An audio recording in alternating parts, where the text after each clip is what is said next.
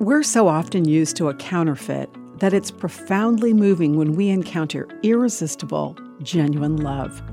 I'm Bonnie Sala with Reset. Mpho was one of 50 children at an orphanage in South Africa. As soon as she could extend her little arms, she wanted more snuggles than any other child. Everyone got used to holding Mpho and enjoyed her utter delight at being in their arms. Mpho's house mother in the orphanage was more than happy to freely love the little girl who longed for love, in the same way that God invites us to freely receive His love. It's God's Spirit who moves the human heart to long for that genuine love, to hunger for it, and that hunger is designed to lead us to God. Sadly, we often turn to Him last. The Bible book of Isaiah declares God's offer Is anyone thirsty? Come and drink, even if you have no money. Come, take your choice of wine or milk, it's all free.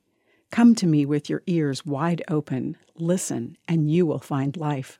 I will make an everlasting covenant with you.